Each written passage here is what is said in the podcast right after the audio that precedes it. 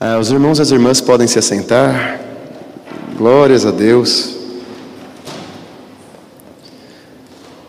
A meditação dessa tarde, meditação bíblica, se dará a partir do Evangelho de João. Evangelho de João, capítulo 14.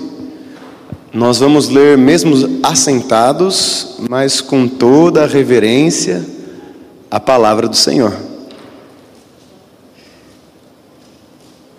Evangelho de João, capítulo 14, os versos de 1 a 6, ah, texto muito conhecido, né? Mas antes da leitura, vamos orar, buscando a iluminação do Espírito Santo. Santo Deus, eterno Pai, nós sabemos que a leitura bíblica é um ato de santificação e, como tal, ele é dom do Espírito. Por isso, ó Pai, humildemente nós pedimos que, à medida que lermos o texto das Suas Sagradas Escrituras e meditarmos no coração e na mente, que o Senhor nos conduza, nos ilumine, nos purifique, santifique, de modo que o Senhor seja glorificado através disso. Nós oramos confiados no nome santo e precioso de Jesus. Amém. Amém. Diz assim o texto: Não se perturbe o coração de vocês. Creiam em Deus, creiam também em mim. Na casa de meu pai há muitos aposentos. Se não fosse assim, eu lhes teria dito: Vou-lhe preparar-lhes lugar. E se eu for e lhes preparar lugar, voltarei e os levarei para mim, para que vocês estejam onde eu estiver. Vocês conhecem o caminho para onde eu vou. Disse Tomé: Senhor, não sabemos para onde vais, como então podemos saber o caminho? Respondeu Jesus: Eu sou o caminho, a verdade e a vida, ninguém vem ao Pai senão por mim. Amém. Palavras do Senhor sobre a nossa vida. Queridos irmãos e irmãs, todo início de ano, é, jovens, adultos, adolescentes, é, nós refletimos um pouco sobre a vida e sobre expectativas que nós temos para o ano que começa, né? expectativas. Uh, alguns tradicionalmente querem emagrecer, eu, por exemplo, quero ter mais saúde. Apesar de eu ser magrinho, eu tenho que melhorar a minha alimentação, né? Uh, então vou me cuidar. Essa é um, um, uma expectativa que eu tenho. Outra é que minhas crianças aqui na cidade se sintam bem acolhidas, né? Do jeito carinhoso que eu fui acolhido pela Sônia, né? Sônia, acertei? Pronto. é, é um desejo do nosso coração que seja um ano abençoado aqui, né? Então as pessoas é, elas têm a oportunidade de refletir sobre isso. Como cristãos e cristãs, é, nós temos o desafio de não só refletir sobre os objetivos desse ano, mas qual lugar Jesus vai ocupar na minha vida neste ano. Qual lugar nas minhas relações interpessoais, no meu casamento, na relação com meus filhos, meus netos, com os meus vizinhos, no trabalho, no supermercado, onde, onde estará Jesus na minha vida? Em que lugar ele vai estar? Né? É, qual uh, o papel que ele vai, vai ter na minha vida? Na a igreja de Londrina eles têm um material interessante de discipulado que mostra uma cadeira, né? uma cadeira e representando a vida da pessoa, e aí tem uma coroa que representa a soberania de Jesus, e a coroa está sobre a cadeira. E aí eles falam: essa pessoa é o homem espiritual. A vida dela, quem está no trono da vida dela, é Jesus. E aí tem uma outra imagem em que tem a cadeira, mas a coroa está ao lado e a cadeira está vazia, como que dizendo: quem senta no trono da minha vida sou eu mesmo. Jesus tem um lugar na minha vida, Ele está ele tá aí. Eu, eu sou respeitoso a Jesus, sou temeroso, mas quem está no trono da minha própria existência sou eu. Como que se Jesus fosse periférico, um apêndice, um anexo, né? E aí tem esse eles chamam de homem uh, uh, carnal. E aí tem o natural, que é aquela pessoa que Jesus nem na, na vida dela faz parte. Né? Jesus ainda não existe na vida dela. Né? Nesse sentido, 2023, quem vai ocupar o trono da nossa vida, quando as emoções estiverem lá em cima, estiver irritado com alguma coisa, ou arretado né, com alguma coisa, é Jesus quem vai controlar as minhas emoções, o meu pensamento, as minhas atitudes, ou eu vou deixar-me descontrolar pelas minhas próprias, os frenesis da vida, né? Bom, é, para refletirmos sobre o lugar de Jesus, na, introduzir essa reflexão, eu trago para vocês uma máxima daquela uma frase célebre atribuída a Nicolau Maquiavel, que diz assim: os fins justificam os meios. Já, já ouvimos isso, né? O que, que, ah, que, que tem por trás dessa frase? Ah, os fins são os propósitos, o alvo, o que eu espero. Os meios são os mecanismos para eu chegar àquele fim. Então, ainda que os mecanismos sejam dúbios ou duvidosos ou não tenham integridade, está tudo bem se o fim for nobre, for uma virtude. Né? Assim pensava Maquiavel. E assim, os estados modernos que estavam sendo criados nesse período do Renascimento, né? Ah, e aí tem vários pensadores, como Thomas Hobbes, Locke, Rousseau, eles vão construir esses estados modernos a partir dessa percepção que o fim, a segurança do estado moderno, o crescimento, ele vai justificar qualquer atitude que eu tiver. Tá? Os estados modernos nasceram assim nesse conceito, baseados nisso, e a individualidade humana também tem muito disso. Por séculos, as pessoas ah, ah, seguiam essa lógica dos fins justificando os meios. E de certa forma, essa lógica maquiavélica, ela está também presente na espiritualidade cristã hoje, no que diz respeito ao nosso relacionamento com Jesus e ao lugar que ele ocupa. Para algumas pessoas, Jesus é um meio para se chegar num lugar melhor. Jesus não é o fim, Jesus é um meio. Jesus é um meio para eu alcançar alguma coisa melhor do que o próprio Jesus. Jesus é um meio para eu chegar em algum outro lugar mais maravilhoso que eu desejo chegar. Ele não é o fim, né, de todas as coisas, aquele mais o Senhor sublime da minha vida, mas ele é uma estratégia ou um mecanismo para que eu possa atingir e deleitar-me nos desejos do meu coração.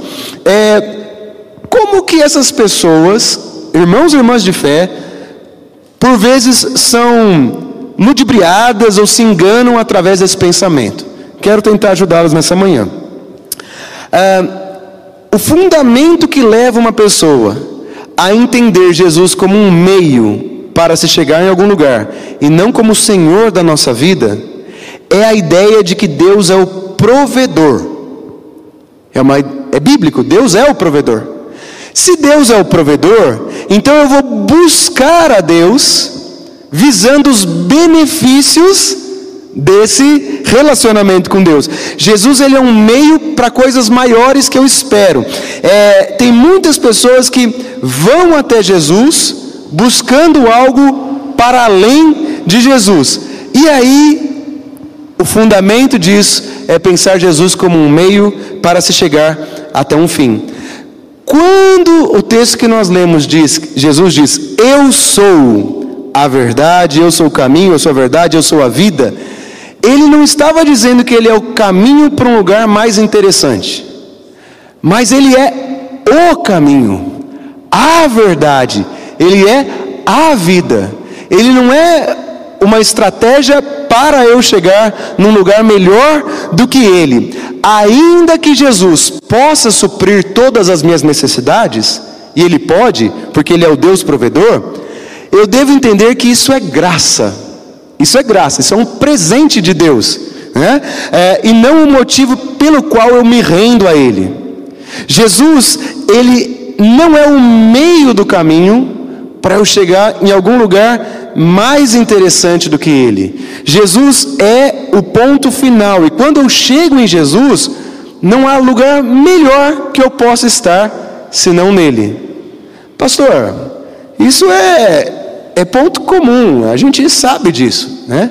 É, apesar de ser algo comum e nós temos a convicção disso, o inimigo das nossas almas, que é o diabo, ele a todo momento busca nos distanciar dessa certeza que Jesus é tudo que nós precisamos e leva-nos a crer que Ele é um caminho para um lugar melhor. Quero dar um exemplo. É, quando eu era criança, meus avós, eles contam histórias, eles não tinham muitas condições financeiras, essa eu acho que é a história da classe média brasileira hoje, né? Os avós lutaram muito para poder dar educação para os filhos, não era assim? Ralavam para ter. Meu avô, ele conta que toda vez quando eles iam tomar o café da manhã, eles se ajoelhavam na mesa para orar e dando graças pelo alimento, porque era suado para ter aquele pão. A minha geração, que é fruto do trabalho dos avós, dos pais, já tem vários tipos de pão na mesa, vários tipos de queijo, não é mais só o mussarela.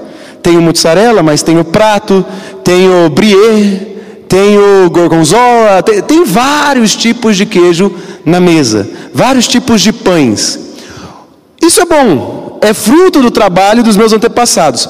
Mas o inimigo das nossas almas, que nós não devemos temer, mas devemos ser prudentes, ele pode ir corrompendo o meu coração se eu não me atentar e ter Jesus como princípio na minha vida. E aí, eu já acho que é normal que pão dá em árvore, que é, que é natural. E eu já não valorizo aquele pão como os meus avós faziam. Eles tinham convicção de que tudo que eles tinham vinha do Senhor. E eles tinham satisfação no que eles tinham. Eles desejavam sim melhorar, crescer, claro, mas eles eram satisfeitos com o que eles tinham. Então eu, eu lembro as histórias do meu avô Mauro, do meu avô Lolo, do meu pai, da minha mãe. Uh, meu pai ele é médico, mas ele teve que trabalhar muito no início. Minha mãe estava muito doente quando eu era criança, e ele dava muitos plantões eram três meninos para ajudar não só nós, mas alguns irmãos, né? É, e eu lembro que sempre quando ele saía de casa ele orava conosco, porque ele confiava que o sustento vinha do Senhor. Ele não buscava a Deus por conta dos benefícios de Deus, ele buscava a Deus porque era isso que deveria se fazer. E ele confiava na providência do Senhor. Veja, meu pai era satisfeito, minha mãe, os avós, os cristãos, né, com o que tinham. Lutavam sim para um futuro melhor para os filhos, para os netos, mas eram satisfeitos com o que tinham. A minha geração, é, ela muitas vezes não está insatisfeita com o que tem, e aí busca a Deus na expectativa de algo melhor.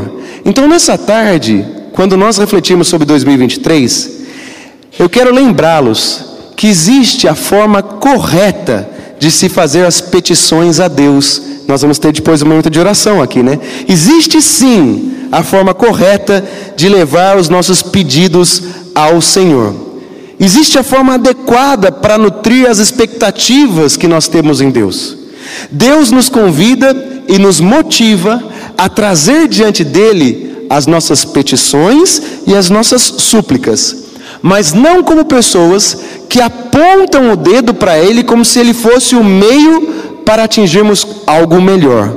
Não, nós devemos colocar nossas petições diante do Senhor, cientes de tudo que, de que tudo que nós precisamos já está garantido no Senhor, pois Ele é a nossa fortaleza, ele é o nosso porto final, Ele é o Alfa, o Ômega, em quem tudo subsiste, Ele é o fim de todas as coisas.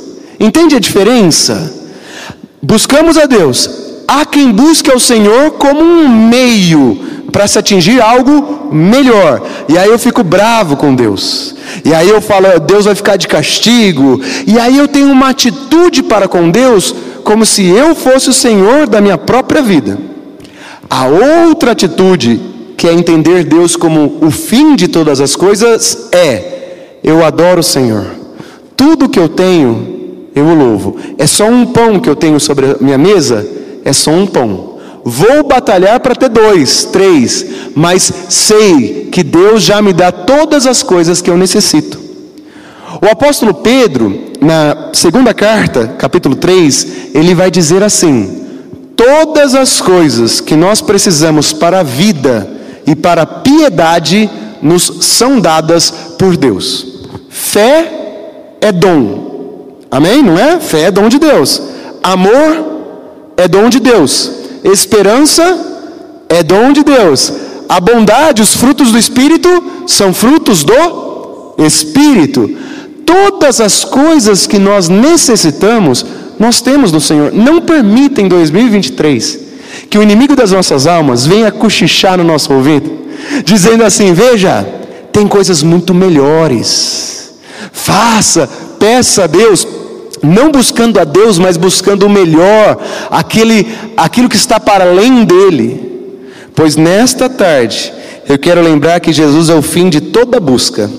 Era Ele quem o povo escolhido de Deus do Antigo Testamento esperou a vida inteira. Era Ele que os profetas profetizavam que viria. Era Ele, o Senhor, o justo sofredor, o servo. É Ele quem o povo escolhido escolhi, esperava, ele é o Cristo, o Filho do Deus vivo, nele tudo subsiste, e quando nós chegamos diante dele nesse início de ano, não percamos a reverência, o temor e o tremor, porque é ali onde nós sempre deveríamos estar. Nós chegamos diante do Autor da vida, o Alfa e o Ômega, e uma vez que estamos em Jesus, o que, que cabe a mim então, pastor? me aprofundar. E aqui eu vou terminando, porque eu sei que hoje a mensagem é de 20 minutos, né, no, no culto da tarde. Mas, pastor, então tá bom, eu já estou em Jesus, certo, presbítero? Já estou em Cristo, já cheguei aonde deveria estar. E agora? O que cabe a mim? Aprofundar a minha relação com Ele. Eu quero contar uma história. Tem um avivalista chamado Charles Finney. Quem conhece? Quem já ouviu falar? Algumas pessoas. Conta a história que o Charles Finney ele chega certa feita numa, numa fábrica assim de tecelagem. Eu não sei se eu já contei essa história aqui na igreja não. Não? Ele chega no mezanino e tinham mais de mil mulheres trabalhando na tecelagem. E ele ia pregar para aquelas mulheres. E Charles Finney era uma pessoa profunda no relacionamento com Jesus. Pois ele chega, antes mesmo de começar a pregar, algumas mulheres começam a, a ter uma sensação de, de choro e de buscar a Deus e começam a confessar os seus pecados e começam a buscar ao Senhor. E de repente o Espírito de Deus paira sobre aquele lugar e aquelas mulheres, é contado isso nas, nas biografias do Charles Finney, começam a ardentemente buscar ao Senhor. Quando ele prega, ele, ele praticamente só pega, quer dizer, a seara, já está tudo branco os campos, ele só pega os frutos, ele não precisou nem falar nada. Tamanha experiência.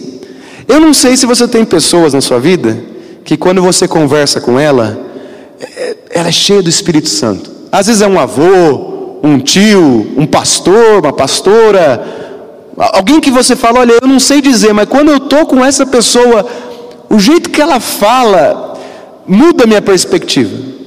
Pois essa pessoa é uma pessoa que se aprofundou na relação com Jesus. Então, uma vez que eu sei que em 2023 tudo já está garantido, irmãos. Tudo que eu preciso para a vida e para a piedade, tudo que meu filho precisa, tudo que minha esposa precisa, tudo que meu, meu, meu marido precisa, já temos em Cristo Jesus. Tenho minhas petições, tenho minhas intercessões, tenho minhas súplicas, vou levar no altar do Senhor, mas não como alguém que quer algo maior do que Ele. Não, mas como alguém que vai diante do Pai e fala: Pai, ó, essas são algumas lutas que eu tenho enfrentado. O Senhor é o caminho, a verdade e a vida. O Senhor é, é quem vai estar. O Senhor e o Pai são um. Se eu estou contigo, eu estou com Deus Trino. Essa é a perspectiva. Uma perspectiva de tremor e temor. Não deixe o inimigo das nossas almas querer falar no nosso ouvidinho de que ele é o meio para um lugar muito melhor do que ele. Não, ele é o fim. E aí, terminando, Atos 17, 28. O apóstolo Paulo está no Areópago, defendendo ali a fé em Jesus Cristo, e ele diz assim: Nele vivemos, nos movemos e existimos. Então vamos lá, nele nos movemos. Tudo começa em Deus e termina em Deus. Quando eu nasci para a vida nova em Jesus, foi dom do Espírito. E quando eu fechar meus olhos na terra, é Ele quem vai me abraçar e levar à morada celestial, que eu já falei aqui uma vez, vai estar cheirando um cafezinho. Eu acho que vai ter um cheirinho de café em bolinho de fubá, né? Que eu lembro que minha mãe fazia quando era criança. É Ele, nele nos movemos em todas as coisas. Essa semana eu conversei com o pastor Matias. Eu falei, pastor, aqui em Curitiba eu quero ter sabedoria, mas não sabedoria que eu busco em livros, mas o conhecimento que vem do alto, para saber como reagir em cada situação. Porque eu não conheço os irmãos e as irmãs, eu vou começar a conhecer, e os irmãos e as irmãs não me conhecem. Então, devagarzinho a gente vai se conhecendo, e nisso eu quero que o Senhor seja soberano, para que a nossa relação seja bênção para a igreja e para o mundo. Por isso essa sabedoria ela vem de Deus. Nele eu me movo. Ele é o Senhor. Não sou alguém insatisfeito. Dois, nele vivemos. A, a figura que se tem aqui é da raiz. Colossenses 2, o apóstolo Paulo diz: Assim como vocês receberam a Cristo Jesus, o Senhor, continuem a viver nele, enraizados e edificados nele. A raiz de uma planta Corta a raiz, o que, que acontece? Primeiro, corta o alimento dela, ela certamente vai morrer. E segundo, ela perde estabilidade. Então, dizer que eu vivo em Deus é que quem me alimenta é o Senhor e a minha estabilidade é o Senhor. E por fim, nele existimos. A verdade, que é o fundamento da existência, é Jesus. Na, segundo a Bíblia, a tradição judaico-cristã, a verdade não é um conceito, rocha, não é uma ideia, é uma pessoa. Por isso que é muito bom ouvir pregação na internet e tal. Muito legal, façam isso, eu faço. Mas não deixem de ouvir em células ou em culto. Por quê? Quando dois ou três se reúnem em nome de Jesus, Jesus que é a verdade, ele fala a nós.